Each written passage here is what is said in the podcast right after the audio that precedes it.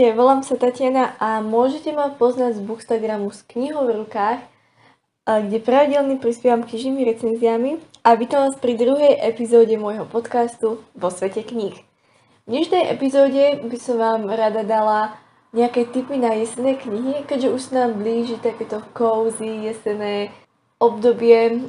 Dneska, keď dobre stočím, bolo slečno a bolo to na krátke tričko, takže Neviem, či sa dá ešte úplne hovoriť o fall vibes, ale už začína, už by sa malo ochladiť. Ešte sa nezačína. Tak, mám tu pre vás tipy na knihy. Mám tu zo pár kníh, ktoré by som vám dneska rada odporúčila. Niektoré z nich už mám prečítané, iné ešte nemám prečítané, ale všetky knihy by aj podľa recenzií iných sledujúcich mali mať. A myslím, že môžeme ísť na to. Takže prvá kniha, ktorú tu mám pre vás, je kniha 9. spolok od Lee Bardugo, čo je teda prvý diel z jej... Pokiaľ sa nemýlim, tak by to mala byť trilógia. Zatiaľ je vonku iba ten prvý diel. Mm, myslím, že ani nie je známe, keď by mal byť ten druhý, ale ako som ju nepočul, tak autorka by na ňom mala pracovať.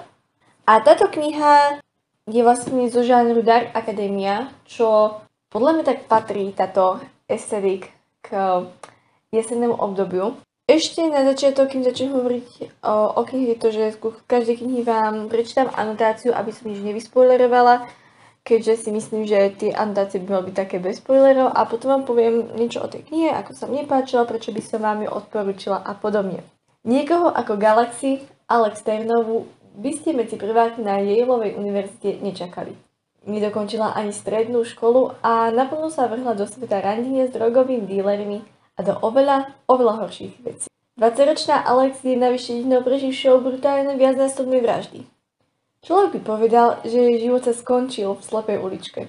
Namiesto toho však dostane druhú šancu. Jej zvláštna schopnosť vidieť mŕtvych sa stane vstupenkou na jednu z najprestížnejších svetových univerzít. Nová kniha od autorky bestsellerových sérií Grisha a Vrane Šeska tento Raz čitateľov zavedí do sveta tajných školských spolkov a okultových aktivít je zlovestné na prirodzenom číha doslova na každom rohu kampusu. Túto knihu som prečítala v februári, akorát škoda, že som čítala v takom zvláštnom období, keďže si myslím, že teraz by som si užila o mnoho viac a mala totálne fall vibes. Táto kniha je veľmi tajomná, nachádzajú sa v nej aj také možno trošku vážnejšie témy, témy, ktoré by iným nemuseli byť príjemné a myslím si, že by niekomu mohli nejakým spôsobom ublížiť, preto by som chcela taký trigger warning, že odporúčam si prečítať nejaké tieto trigger warnings predtým, ako sa do tejto knihy pustíte. Na tejto knihe sa mi neskutočne páčilo to tajomné prostredie tých spolkov, toho Yale. A proste celkovo tak takéto tajomno, ktoré na tej knihe bolo, čo podľa mňa k tomu spooky season sa úplne hodí. Ďalšia vec, ktorá sa mi na tejto knihe veľmi páčila, bolo to, že hlavná hrdinka bola že bedes. Ona sa, keď to tak môžem povedať, nikým nesrala a bola úplne úžasná, sympatická, sarkastická a no možno sympatická tak nebola, ale bola strašne sarkastická a proste ako to bola bedes a to sa mi najstrašne páčilo. Taktiež aj tá druhá hlavná postava, ktorej by som už zabudla, myslím, že sa volal... A, Darlington. Tak ten bol tiež úplne úžasný a túto knihu som si veľmi zamilovala. Akurát čo mi trošku vadilo, bolo to, že ten jej začiatok je taký pomalý, takže to upozorňuje, že by to nemuselo niekomu sadnúť z toho dôvodu, že je to fakt také pomalšie, skôr sa tam zoznamujete s tým svetom. Uh, takých možno prvých 100 strán je to fakt zamotané, Myslím si, že vám to ani šťast nebude dávať zmysel, keďže táto kniha je vlastne napísaná tak. Taká menšia vsúka, fakt milom, keď nahrávam podcast na otvorené okno, by som si nezadusila a nejaké nevychované deti vreskajú na celú ulicu. Takže ak počujete nejaké vykriky, tak niektorí rodičia nezvládli svoj výchov. Ale tak, teraz už späť ku knihe. Tak skončila som tam, že ten začiatok bol taký pomalý a ona, táto kniha je písaná vlastne tak, že tam sa striedajú dve dieve línie, Myslím, že zo zimy a jesene. Chcem sa pozrieť, že som to takto dopredu neštudovala. Alebo, no proste striedajú sa tam, alebo z jary a jesene.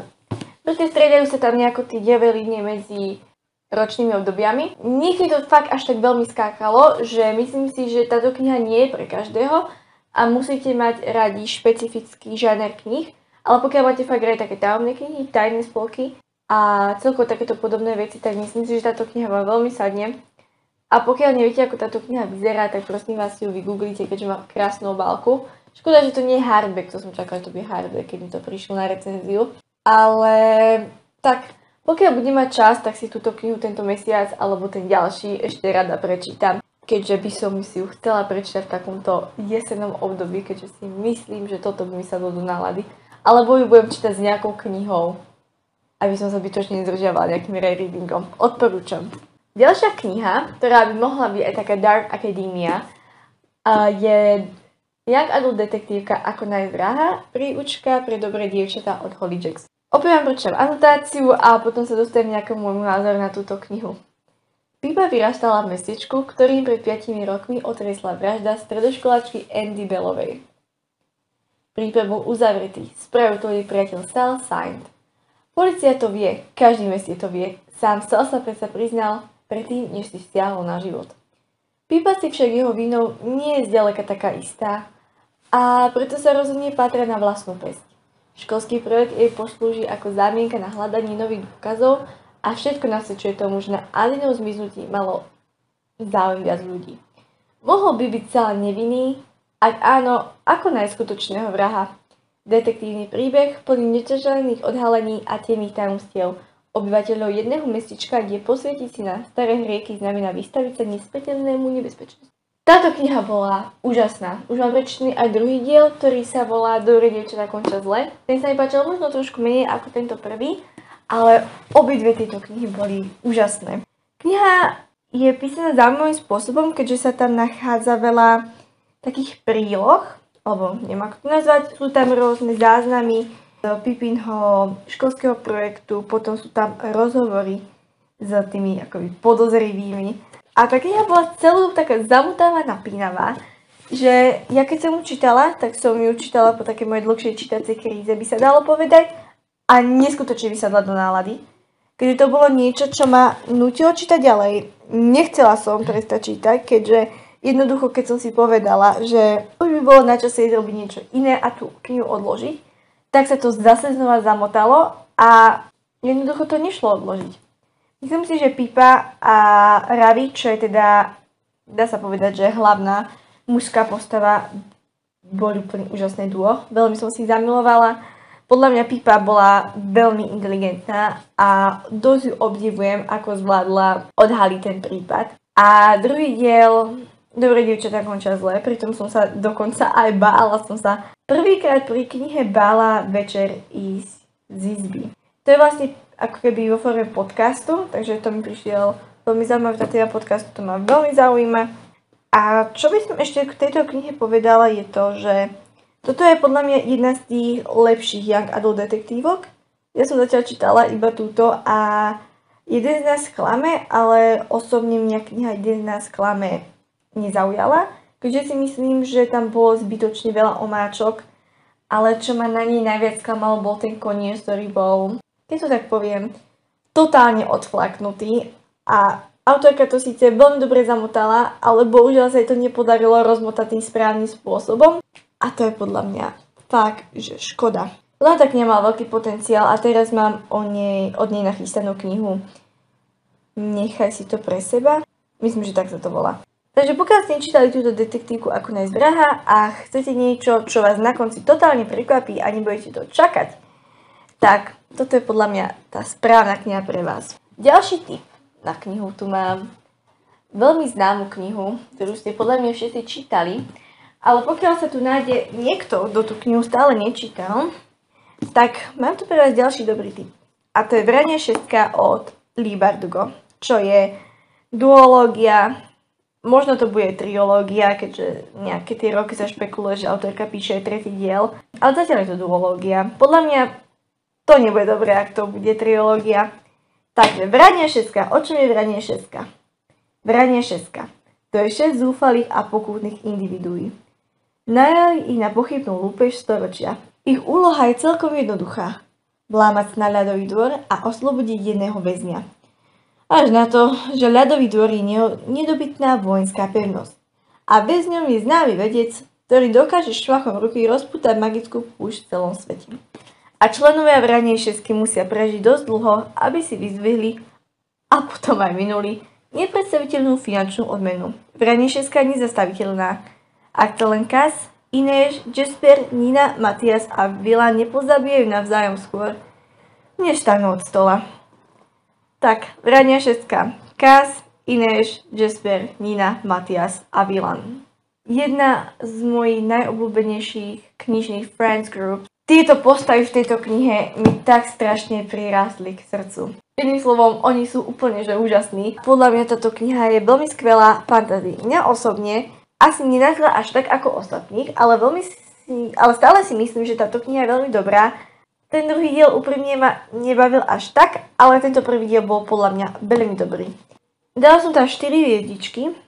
Táto kniha si zaslúži vašu pozornosť, aj keď ja viem, že ona už ju asi má, ale verím, že stále sa to nájde niekto, kto to nečítal. Táto kniha sa odohráva vo veľmi zaujímavom svete. Celkovo tento svet ríži mi príde veľmi premyslený a veľmi sa mi páčia všetky tie detaily, mágia a ako je to vymyslené. Ten deň je napínavý, plný akcie, ale podľa mňa fakt, čo na tejto sérii je najlepšie, aj keby to malo úplne že zlý dej a úplne že katastrofálne napísané, tak tie postavy by to podľa mňa aj tak úplne že vyzvihovali, keďže oni sú úžasní. A na tejto knihe sa mi páči aj to, že aj keď je tam romantická linka, je tam nejaká romantika medzi tými postavami, nie až taká veľká, ako väčšinou býva v Young Adult knihách, tak stále je to hlavne založené na tých tajomstvách, zvratoch akcií, takže to veľmi ocením na tejto knihe. Je to úžasne napísané, má to úžasný štýl písania. Na tejto sérii strašne vidno, ako sa autorka od Gryši vypísala a ako sa veľmi v písaní zlepšila. A ďalšia vec, ktorú musím pochváliť, je to grafické spracovanie, ktoré je jedným slovom úžasné. Kniha je rozdelená na niekoľko častí, myslím si, že tých častí je 6. Áno, má 6 častí. Akurát škoda na tomto prvom dieli je to, že tam nebol pohľad toho Vilana. To by ma veľmi zaujímalo, keďže myslím si, že Vilan je zaujímavá postava. V druhom dieli sa tiež rozvíja aj taká LGBTQ plus uh, dejová romantická linka. Nebudem vraj v akej spojitosti, ale chcem to spomenúť, keďže myslím si, že niektorých z vás by to mohlo zaujať. Um, myslím si, že táto dejová línia úprimne nejako ten uh, dej nezmenila a možno ho tak trošku zaujímalo, že tu máme aj nejakú takúto repre- uh, reprezentáciu. Myslím si, že túto knihu by ste si mali prečítať. Takže máte ďalšie typ odo mňa, to je teda Vrania všetka a zároveň aj druhý diel Kráľovstvo podvodníkov. Ďalšia kniha, ktorú som prečítala veľmi nedávno, je kniha Krvavá dedička od čínskej spisovateľky Amélie Wenzao. Táto spisovateľka teda má korene v Číne, narodila sa v Paríži, ale dnes prežila v Pekingu, ale momentálne žije v New Yorku. Takže neviem, či pojem čínska autorka je ten správny, ale viete, čo som tým myslela. A od tejto knihy som nemala vysoké očakávania a keď som ju mala veľmi dlho doma, tak som sa aj vyhýbala, keďže najprv tie uh, recenzie boli veľmi dobré, mal to veľký hype, ale potom, čím to bolo dlhšie vonku, ale tým sa začali dostávať na, na povrch aj nejaké tie negatívne recenzie, takže to ma od nej odradilo, ale mi sa strašne páčilo. V Cyrilskej ríši je mágia považovaná za pokradnú, podradnú a nevítanú. Kto ňu vládne, je zotročený. Niekde sme zistiť, že korunná princezná Anna ovláda krv živých bytostiach. Anu obvinia z vraždy jej oca cisára. Musí utiecť a od tej chvíle je posadnutá jedinou myšlienkou. Do lapy pravého otcovho vraha. Ak sa chce spomci a očistiť svoje meno, potrebuje mocného spojenca. Ale jediný človek je dostatočne šialený, aby sa k nej pridal. Pán podsvetia, Ramson. Aj ten však hľadí najmä na svoje vlastné plány. Podľahne ju temného podsvetia alebo v nej zvýťazí kráľovská krv, ktorá túži po spravodlivosti. Prvý diel série Krvavá dedička. Tento mesiac v oktobri by mal výjsť aj druhý diel, ktorý sa bude volať Červená tigrica, no sa veľmi teším, musím si ho hneď kúpiť, keď vyjde. A čo tu vledu píšu je, že to strhujúce čítanie pre fanúšičky alebo ja by som povedala aj fanúšikov. Trón zo skla, Branie šesky a Červenej kráľovnej. Ja som teda čítala Trón zo skla, to by som povedala, že je tiež taká fajn séria na jeseň, ale mi sa osobne až tak nepáčila. A Černá kráľovná, tu som mala minulý rok počať z knižnice, ale bohužiaľ som ju z ich tých osobných dôvodov nestihla prečítať. Nechcem sa k tomu vyjadrovať. Um, teraz som si všimla, že na tej knihe mám nejaký šrám, ale ja som ju nosila na veľa miest, takže to možno bude tým a tá obálka je taká lesklá. No, takže Krvavá dedička. Čím sa mi táto kniha páčila? Na začiatok chcem upozorniť, kým začnem odporúčať, je, že pokiaľ chcete túto knihu čítať, tak musíte mať uh, radi buď také knihy z roku 2015, ako tu zadu píšu Trón zo sklabrania všetka, alebo uh, Červná kráľovna, alebo musíte mať náladu na totálne klíše. Táto kniha bola totálne klíše, to priznávam, ale ja som si to nesmierne užila. Uh, taký je, že je tu taký romantický trope, a teda enemies to lovers. A mne sa tento typ romantické linky asi začína strašne páčiť, keďže čo sa pozerám, tak na odporúčanie tu mám ďalšiu knihu a s týmto typom romantickej linky. A táto kniha sa mi neskutočne páčila. Nielen tým, že bola také kliše, ale aj tým, že mala úžasný svet a dobré postavy. Ďalšia vec, ktorú musím uznať, je to, že hlavná hrdinka Anna bola síce taká a taká dosť náladová, možno striedala nálady rýchlejšie ako aprílové počasie, ale za to Ramson, ten bol pán, ten bol skvelá postava a nemôže sa na neho dočkať v tom ďalšom dieli. Zaujímavé na tejto knihe mi prišlo to, že mám také body, že im sa v tej knihe nič nedarilo a stále tam bola nejaká akcia a hlavne, tá kniha je hlavne založená na tej akcii. Aj keď to hlavne ten deň posúva tá akcia, tak z nejakého dôvodu ja som si tú knihu strašne zamilovala a Neskutočne sa mi páčila. Opäť, ja som na posledne prečila 190 strán, čo mne sa kedy naposledy stalo, ani si nepamätám. A to len zasvedčí, že táto kniha je fakt dobrá. Čo by som ďalej o nej povedala, je to, že táto kniha má taký možno skôr asi až zimný vibe, by som povedala, ale myslím si, že sa hodí aj na jeseň. Z toho dôvodu, že ten svet mi dával tak taký chladný, zamračný dojem, Uh, niekedy až taký zasnežený, ako som aj spomínala v písanej recenzii, ktorú mám na profile. A pokiaľ ste teda nečítali, tak si určite prečítajte, ale myslím si, že nesadne každému. Takže pokiaľ viete, že fakt nemáte radi klíše príbeh, nemáte radi enemies to lovers, nemáte radi knihy, ktoré sú inšpirované inými knihami, keďže fakt je tam dosť vidno tú sériu Tronska, či Vraniu šesku, Červenú kráľovnu nemôžem posúdiť, keďže som nečítala, tak to by som určite zvážila. Ďalšiu knihu, ktorú to mám, ktorú ešte nemám dočítanú, ale mám ju rozčítanú, ale viem, že ju vám chcem odporučiť.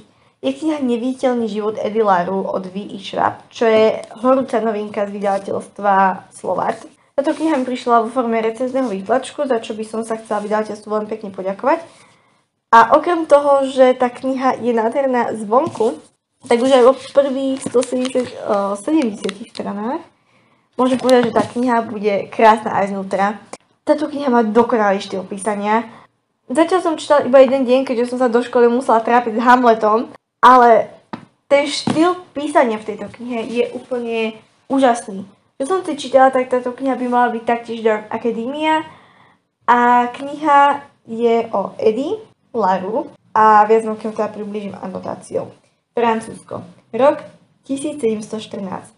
Zúfala mladá žena uzavrie dohodu s temným božstvom, aby mohla žiť väčšine, nespútane, presne tak, ako vždy túžila, keď snívala o slobode. Zmluva má však háčik. Eddie si nik nezapamätá. V tej chvíli, ako ju ľudia stratia z dohľadu, zabudnú na ňu. Svet so svojimi nekonečnými možnosťami sa síce Eddie otvoril, no prekliete ju uväznilo samote. Tak sa začína nezvyčajný príbeh Eddie Laru, múzy mnohých umelcov, zabudnutej milenky, ktorá sa vytráca s prvými ranými lúčmi. Až pokým jedného dňa nestúpi po druhý raz do malé antikvariátu na Manhattane, kde pracuje Henry. A ten si ju pamätá. Čo tu píšu, je to New York Times uh, bestseller, USA Today bestseller, uh, je to National Indie bestseller a The Washington Post bestsellers. Takže by to malo ísť fakt dobre. Zatiaľ sa mi tak nefakt páči. Aj Eddie sa mi páči ako hlavná postava. Som vedela, o čom bude ten dej, ale túto knihu veľa ľudí odporúča, že čo som čítala aj v našich slovenských recenziách, aj v zahraničných recenziách. O českej recenzie som ešte nečítala, keďže kniha vyšla teraz fakt, že nedávno. Tak ľudia ju označujú za jednu z najlepších kníh roka, alebo celkovo jednu z najlepších kníh, ktorú čítali. A musím povedať, že je to cítiť po tých 70 stranách, že to bude fakt dobré. A podľa mňa toto je skvelá kniha na jeseň, keďže ja som ju čítala teda iba jeden večer, ale tá atmosféra, ktorá išla to čítať zababušená pod paplónom, ešte si viem predstaviť, keby mi svietila sviečka alebo nejaké proste svetielka. Toto je skvelá atmosférická kniha. Zatiaľ môžem odporúčiť. Pravdepodobne, keď vonku je táto epizóda, tak už mám knihu dočítanú. Určite tam je niekde recenzia na profile, tak pokiaľ vás zaujíma už môj konečný názor, tak sa bežte pozrieť. Teraz tu mám tri knihy, ktoré na mňa pôsobia tak jesene, ale som nečítala ich a chcela by som ich túto jeseň stihnúť. Tak rada by som vám ich predstavila a povedala vám, čo si zatiaľ myslia o nich ostatní čitatelia a prečo si myslím, že budú tieto knihy skvelé na jeseň. Tak neviem teraz, ktorou začnem, keďže všetky sú úplne krásne, ale asi začnem knihou Párstvo soli a smutko od Erin A. Craig. Táto kniha píšu tu 12 sestier a hrozivá kliatba. A neviem, kde sa nachádza tá anotácia. Aha, tu je vzadu. To je, viete, na takých tých záložkách, čo máte v knihách, a to som dávno nič také nečítala. Je to teda malinký paperback od Joli a neviem asi prečo tú anotáciu, keďže úplne neviem, o čom táto kniha je. Hlavná vec, že som si ju kúpila, to je tak, keď je nejaká kniha, ktorá má strašný hype, ale vy si vlastne prečítate anotáciu, ale viete, že ju potrebujete. Annali žije so sestrami, s otcom a nevlastnou matkou na osamelom pánstve Hydemore na ostrove uprestred nepokojných morí. Kedy si bolo sestier 12, nie sú však veľkolepé stáli pánstva studené a prázdne. Štyri životy nečakane vyhasli. Jedna smrť bola tragickejšia než druhá. Choroba, stremhlavý pád, utopenie, poklznutie z útesu. V okolitých dedinách sa šepká, že rodina je prekliata. Anna Líklebe tam neverí, ale zároveň pochybuje, že šlo o náhodné úmrtia.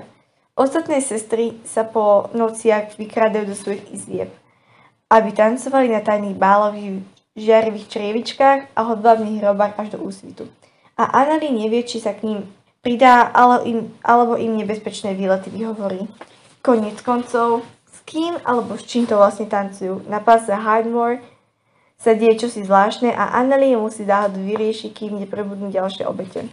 Okrem toho, že to má na mňa takú jesenú obálku, tak čo som čítala v recenzii slovenských čitateľov je to, že táto kniha by mala byť aj strašiteľná, že sa pri nej báli, že taká tajomná, že má zaujímavú mágiu. A podľa mňa táto kniha bude super na v tom, že podľa mňa v nej bude veľa záhad a bude dosť taká zamotaná. A som si ju teda kúpila asi v auguste a tento mesiac sa na ňu určite dostane, keďže si myslím, že táto kniha sa mi bude páčiť. Mm, neviem ani čím ma zaujala, ale proste niečím to bolo a neskutočne sa na ňu teším. Som zvedavá, čo na ňu poviem. Podľa mňa toto by mohla byť super jesná kniha, takže tu máte odo mňa taký zatiaľ môj ďalší tip.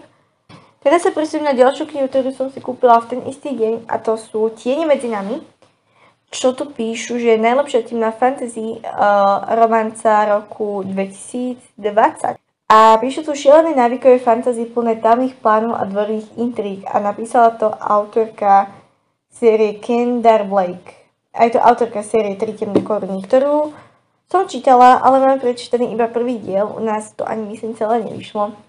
A to podľa mňa bola tiež super kniha na jeseň.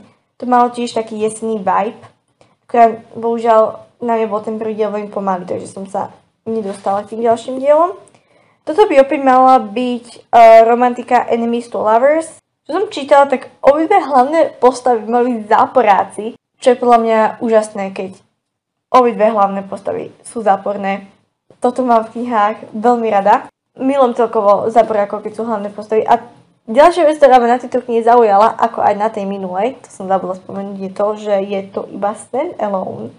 Čítala sa o tú knihu aj dobré recenzie, ani tie zlé recenzie. Ja budem teda dúfať, že sa prikloním k tej strane ľudí, ktorým sa to páčilo, ale tak nikdy neviete, čo vám sadne a čo nie.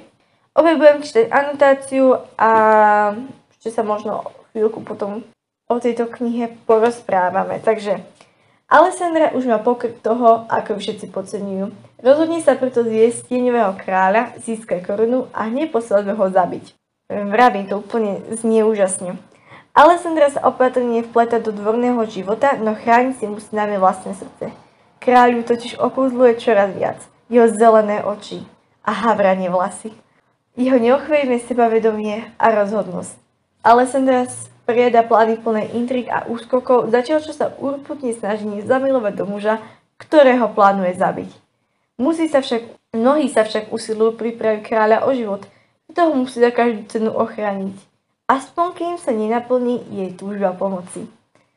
Toto znie úplne úžasne. Veľmi sa mi páči to, že hlavná postava sa snaží zabiť kráľa, ale zároveň sa do neho zamilováva. Toto bude podľa mňa to najlepšie enemies to lovers. Je to aj krátke, má to iba 300 strán, takže myslím si, že to bude aj tak dosť rýchlo odsýpať.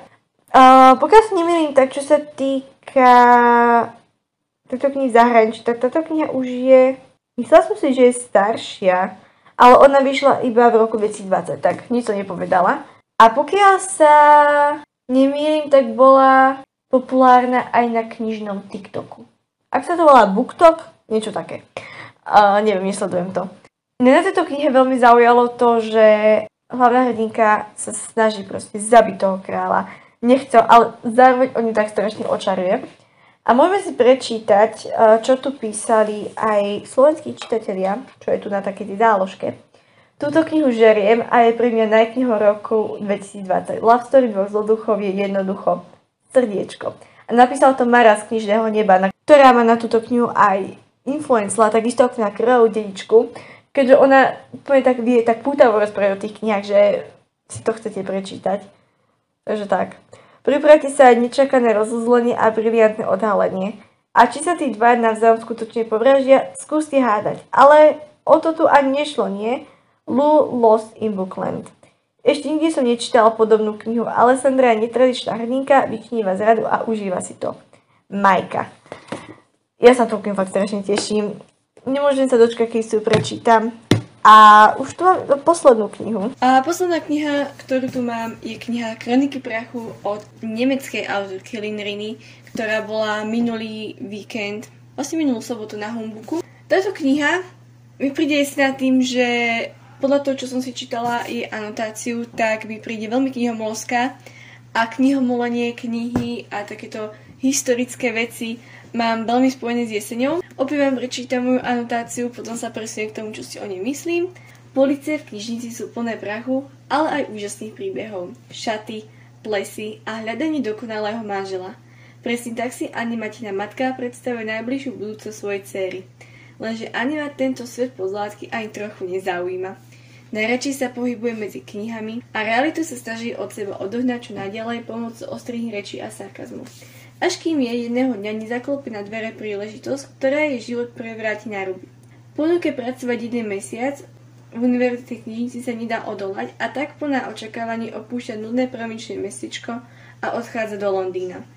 Obklopená toľkými knihami sa len ťažko dokáže sústrediť na svoje pracovné povinnosti, nevyše jej už i tak rozptýlnú pozornosť narúša vedúci knihovník, najprotivnejší muž na svete. Napriek tomu sa v nej začína prebúdať city, ktoré nikdy predtým nepoznala a ani tá najúčinnejšia kniha jej nedá odpoveď, ako si s nimi poradiť.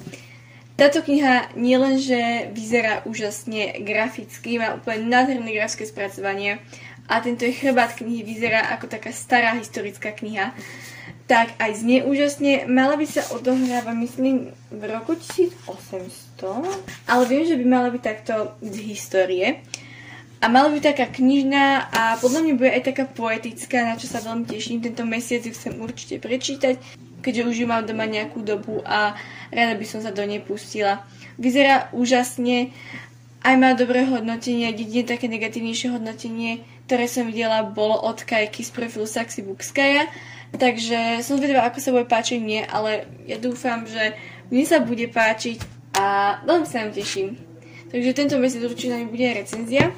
A teraz v poslednej časti tohto podcastu by som sa chcela presnúť k vašim typom na jesné knihy, ktoré ste mi písali pred pár týždňami na Insta Stories, takže poďme sa na to pozrieť, musím to ešte dohľadať, keďže to bolo dávnejšie. Tak teraz sa presunete na tie knihy, konečne som to našla.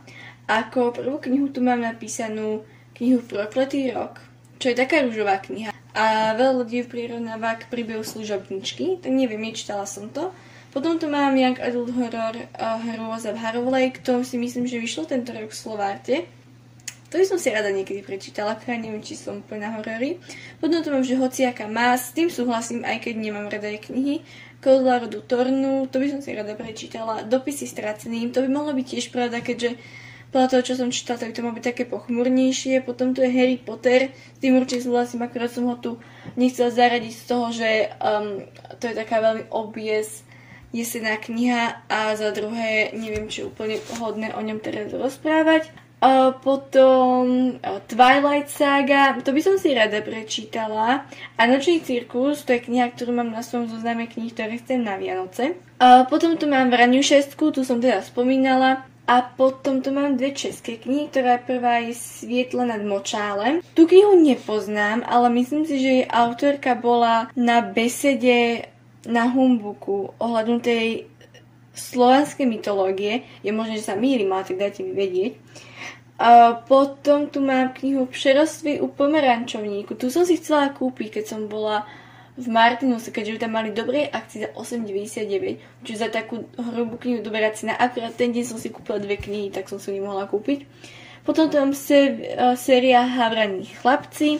To som nečítala, to som si takedy chcela prečítať, ale teraz už som od toho nejako opustila. A posledné dve knihy, ktoré s tým písali, mám tu Neviteľný život Eddie Laru s tým súhlasím, to som aj spomínala, a Zlaté puto. Akorát teraz neviem, či sa myslí Zlaté od Ivice Ďuricovej, alebo akože Chain of Gold od Cassandry Clare. Ale Chain of Gold by bola super jesná kniha, ja som to čítala v lete, ale... A Zlaté puto od Ivice Ďuricovej, to neviem, ale to bolo o takých tých, ako keby spolkoch, mafiánoch, alebo ako to nazvať. A píšu tu špionáž, to je to správne slovo. Takže možno by to mohlo byť, pretože predsa jeseň je taká creepy, spooky. To je teda všetko z dnešnej epizódy podcastu. Dúfam, som vám tu dala nejaké super tipy na jesenné knižky. Určite mi môžete aj vedieť na Instagram, či ste nejakú z týchto knih čítali, alebo či máte nejakú z nich čítať. Uvidíme sa ďalšiu sobotu. Môžem teda prezradiť, že pravdepodobne to bude hovorená recenzia na knihu Neviteľný život Edilaru, ktorú teraz mám v pláne dočítať a majte sa tak krásne a ahojte.